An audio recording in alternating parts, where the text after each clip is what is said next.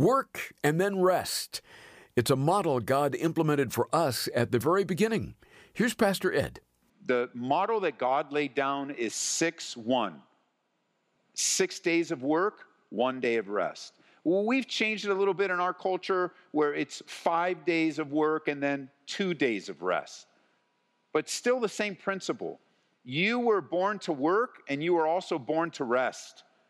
And you need both. You can't just keep working. I know it's valued today sometimes to be a workaholic. That's not God's will for your life. God's will for your life is not to be a workaholic. God's will for your life is to work hard and be faithful and to rest and to rejuvenate and to honor him on the day that he sanctified for total rest. This is amazing grace. This is unfailing love. That you would take my place. That you would bear my cross. You laid down your life. That I would be set free.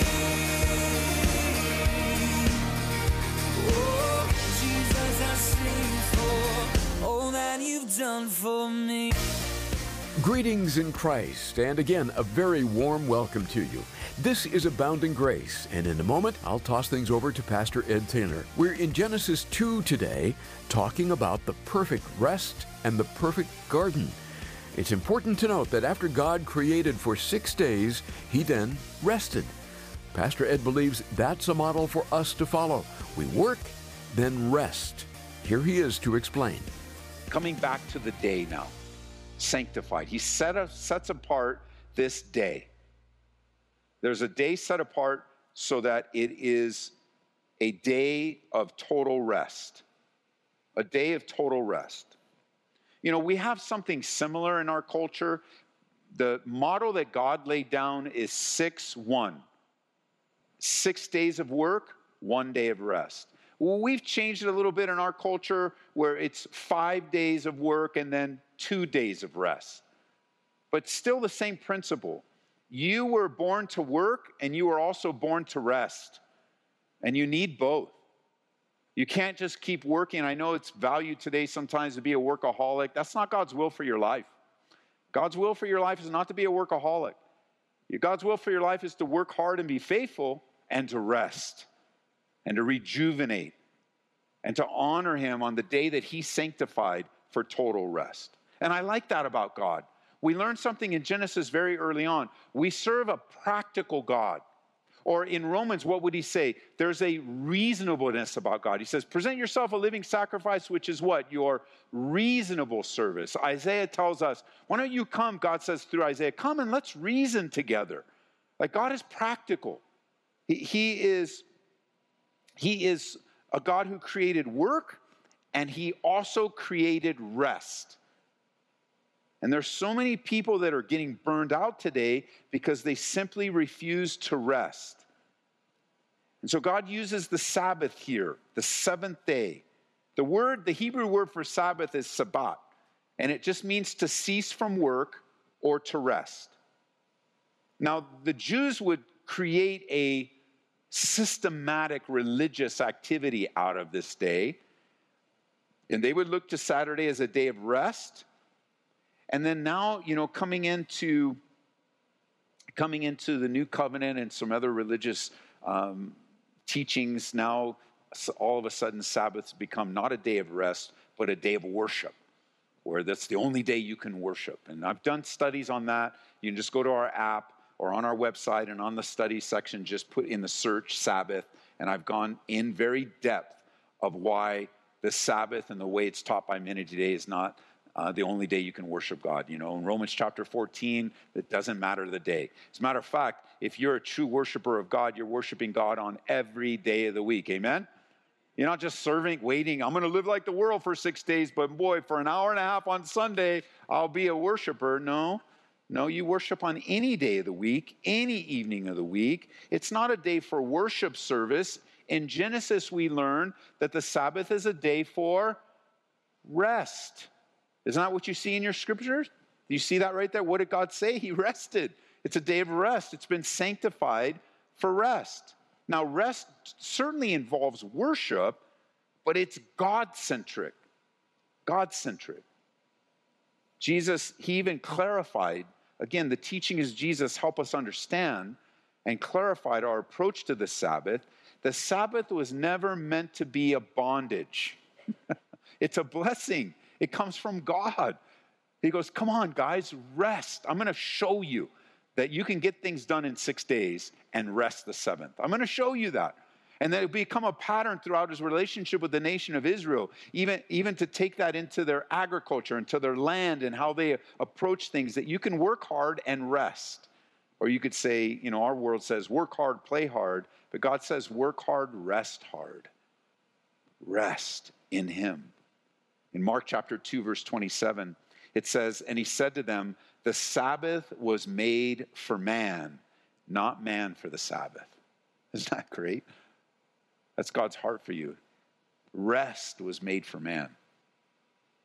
It's a gift to you. Or in the New Living, I like how they translate it. It says, Jesus said in Mark 2:27, the Sabbath was made to meet the needs of people, not people to meet the requirements of the Sabbath. That's the heart of Jesus for you. When he lays something down before you, some command, some prohibition towards sin or something, you have to approach it like God's giving it to you as a gift. This is for your protection. This is for your health. This is for your happiness. This is for your contentment. It's not designed for you to make it a big burden and heavy, but rather to enjoy it. And so today we rest not on a special day as much as on a person. Final rest is found by faith in Jesus Christ. And that's really the kind of rest God wants you to enter the kind of rest where you're not striving, that you just have a simple faith in Jesus, that he is your all in all, and you can rest in him. Now, verse 4, this is the history of the heavens and the earth when they were created in the day that the Lord God made the earth and the heavens. Before any plant of the field was in the earth, before any herb of the field had grown, for the Lord God had not caused it to rain on the earth, and there was no man to till the ground. But a mist went up from the earth and watered the whole face of the ground. This is the history, or in some of your translations, the Old King James, these are the generations. And this is a phrase that's used some 14 times in Genesis. And it just basically means family history. This is the history. This is how it all went down. These are the records that Moses would have had access to. Before we ever get into the family histories of Adam, before we get into the family histories of Noah, we get the history of heaven and earth, which makes sense. That would be the right order. Before we find out about anybody, we find out about God. And so the first thing we learn is that there was no rain upon the earth. There was no, before the field was, it says, before the plant of the field was in the earth, before any herb, verse 5, the Lord God had not caused it to rain on the earth.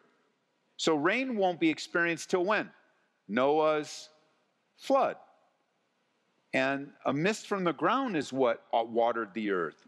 And creation scientists say that there was probably a water canopy that was covering the earth at this time, creating a very lush tropical environment that was also very protective prior to sin of the damaging ultraviolet rays that would be blocked, and the lifespans of man were much longer until the aging process continued to accelerate after sin.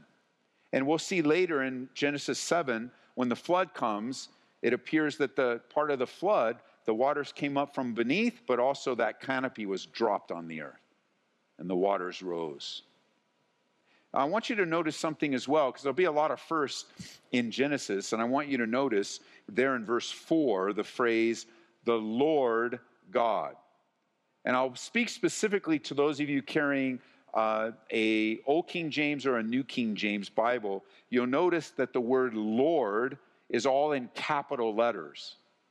And there'll be other times where the word Lord is capital L and then little O-R-D. But you'll often see this phrase or this word with all caps. Do you guys see that? L, capital O. It's a little bit lower, but it goes L, capital O, capital R, capital D. That is the translator's way of trying to translate the name for God, Jehovah or Yahweh. And we've already been introduced in a previous study to the name for God, Elohim.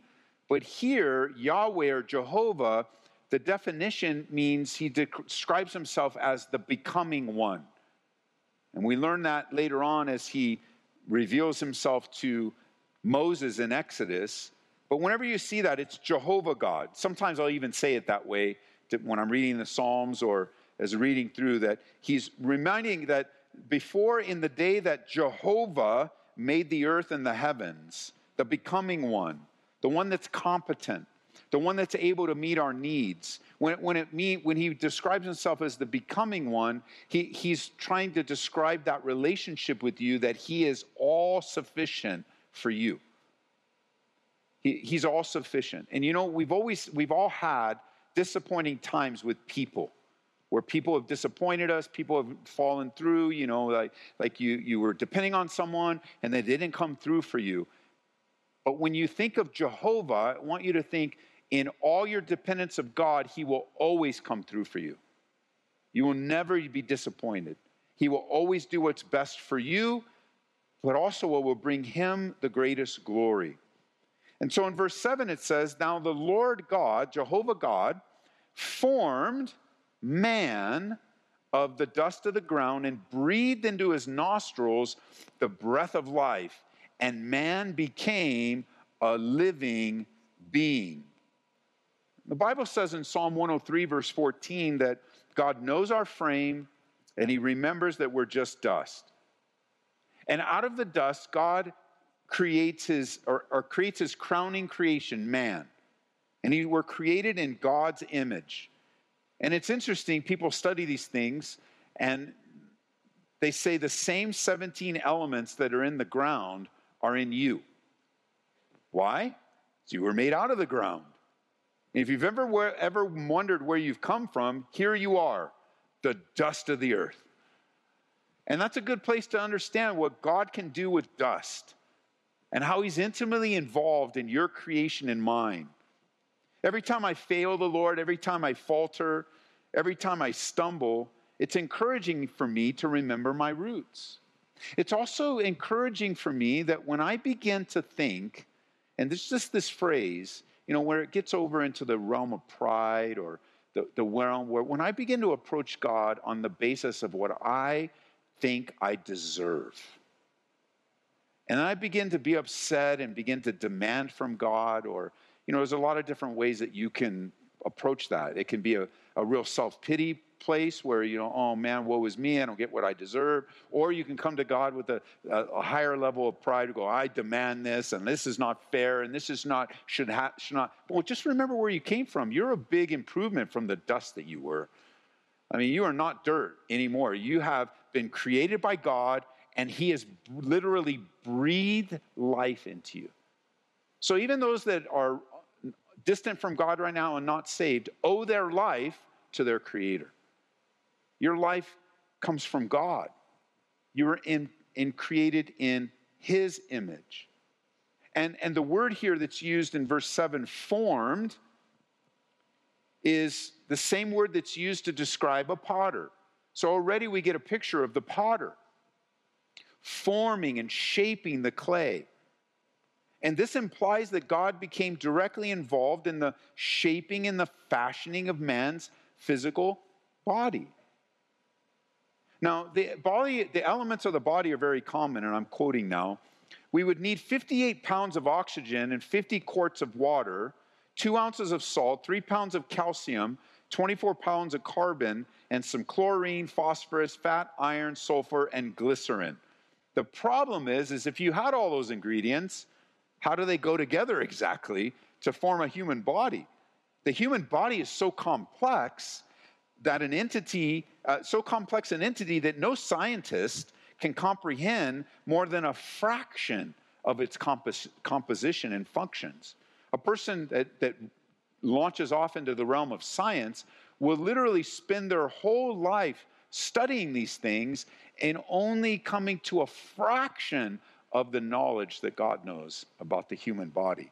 Even as more scientific things are learned every year, more advancements, they haven't even scratched the surface of the knowledge of God. I mean, he's that amazing. Again, quoting, a mere piece of skin the size of a stamp requires 3 million cells, a yard of blood vessels, 4 yards of nerves, 100 sweat glands, 15 oil glands, and 25 nerve endings, just the size of a stamp. And with an omniscient genius, God took that dust, that water, those odds and ends of his creation, fashioned them into the body of a man, end quote. It's just amazing. So man is both physical, but he's also spiritual. And again, women as well, men and women, physical and spiritual. Adam was made as a body, soul, and spirit.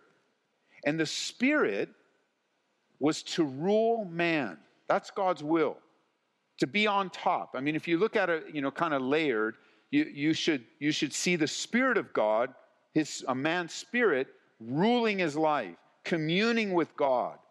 And the soul and the body or the flesh were to be governed by the Spirit in relation to the desires of God. But that's not what happens.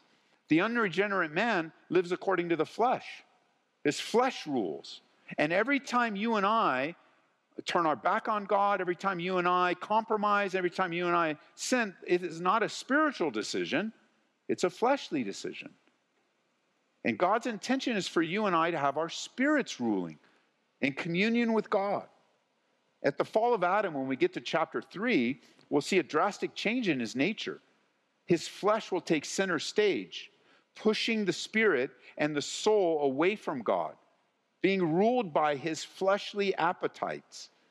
And this is precisely why a man and a woman must be born again. Another change must occur, putting the Spirit of God back on top to rule and reign in a Christian's life. Have you ever wondered why you give into the flesh so much?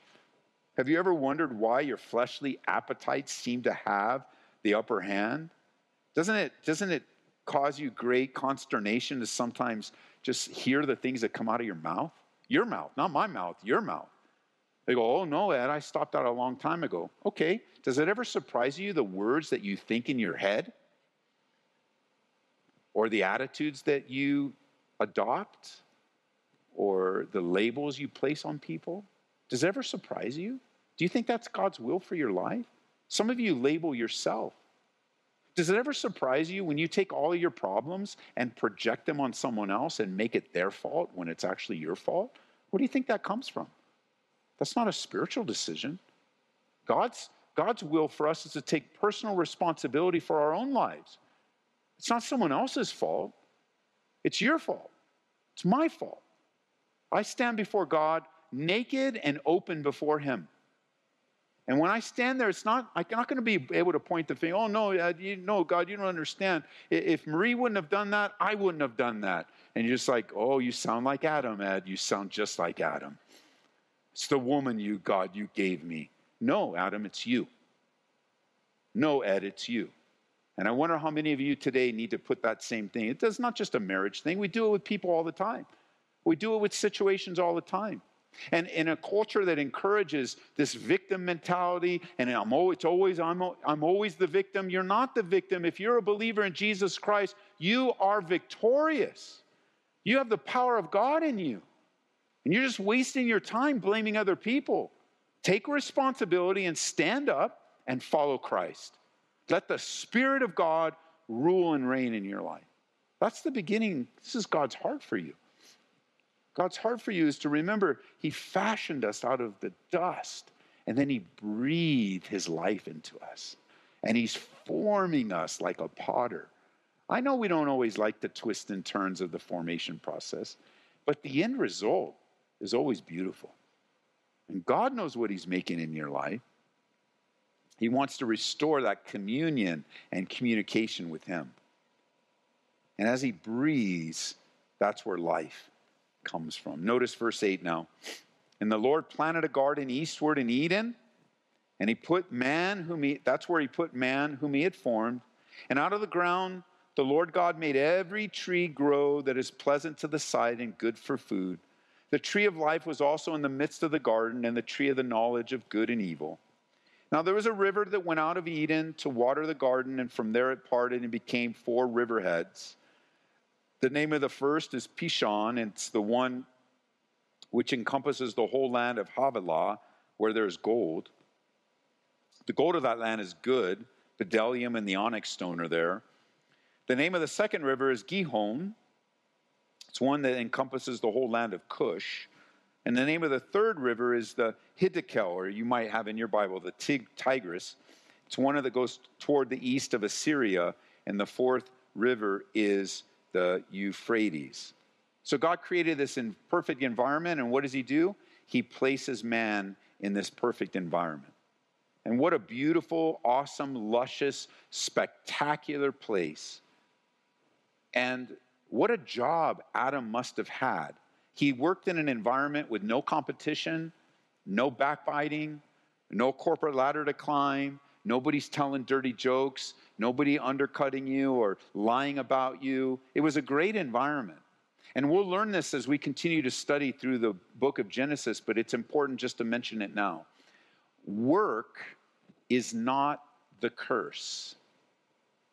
You know, some of you look at you go, oh man, work is just the curse. No, work is not. Work predated the curse. Adam was tending the garden and taking care of it, just like God intended. You see, God was practical, and God created us to be productive. God created us to be useful.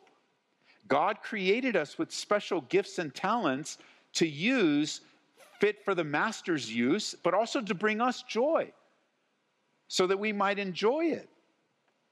And even after the fall, the curse of sin brought work being hard and difficult and challenging, sweat of the brow, yes. But God's heart in work is for us to enjoy it. And even after the fall, Jesus would speak about the productiveness that pleases the Father, the productiveness of work that pleases the Father. Remember in John chapter 5, verse 17, Jesus said, my Father has been working until now, and I've been working. And work that pleases the Father pleases the worker. Isn't that great? Like when I'm doing all things as unto the Lord, God is going to give me joy. And he's going to give me peace. Now, it's going to be hard because we do live in a fallen world. We do live in a world touched by the curse, yes. But when I do all things as unto the Lord, there's a special gift because I'm going back to the garden. And I'm saying, Lord, I know it's challenging. I know it's touched by sin. But what I'm doing is for you, and that brings me joy. I was born for this. I was born. Work wasn't just to be vocational, but also included recreation. It was to be fulfilling. Don't think of Adam as you might have been taught in school as some Neanderthal, you know, dragging Eve around by her hair and beating her over the head with a club like Fred Flintstone. Adam was a brilliant genius of a man. And prior to the fall, he was involved in all sorts of beautiful work. This is Abounding Grace with Pastor Ed Taylor. And if you missed any portion of today's Bible study, you can simply go online to aboundinggraceradio.com. Another convenient way to get these daily studies is by signing up to receive the free Abounding Grace podcast. Listen and learn when it's most convenient, at the gym, in the car, or as you're getting ready in the morning. Just go to aboundinggraceradio.com to learn more about that. You can also get our app. It's available on all platforms. This is another way to hear our program. Search for Ed Taylor in your favorite app store. Each month, we'd like to suggest a book that will encourage you in the Lord. And this month, it's Spiritual Leadership by Oswald Sanders. What does God look for in a leader? Well, this wonderful book will lead you to the answer. With over 1 million copies now sold, it stands as a proven classic for developing leadership. We'll send you a copy with our thanks for a gift of $25 or more to Abounding Grace. And please remember, it's through your support that we're able to present this radio program on stations all across the nation. Call 877-30-GRACE, and we can help you with the ordering details. Or go to our online store at calvaryco.store.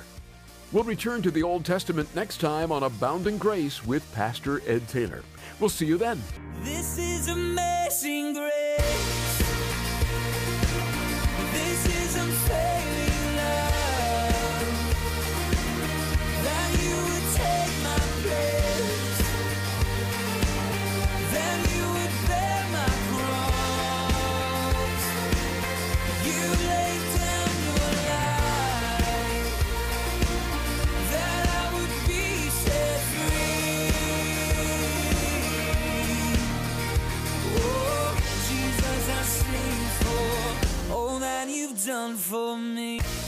Abounding Grace is brought to you by Calvary Church, Colorado, here in Aurora.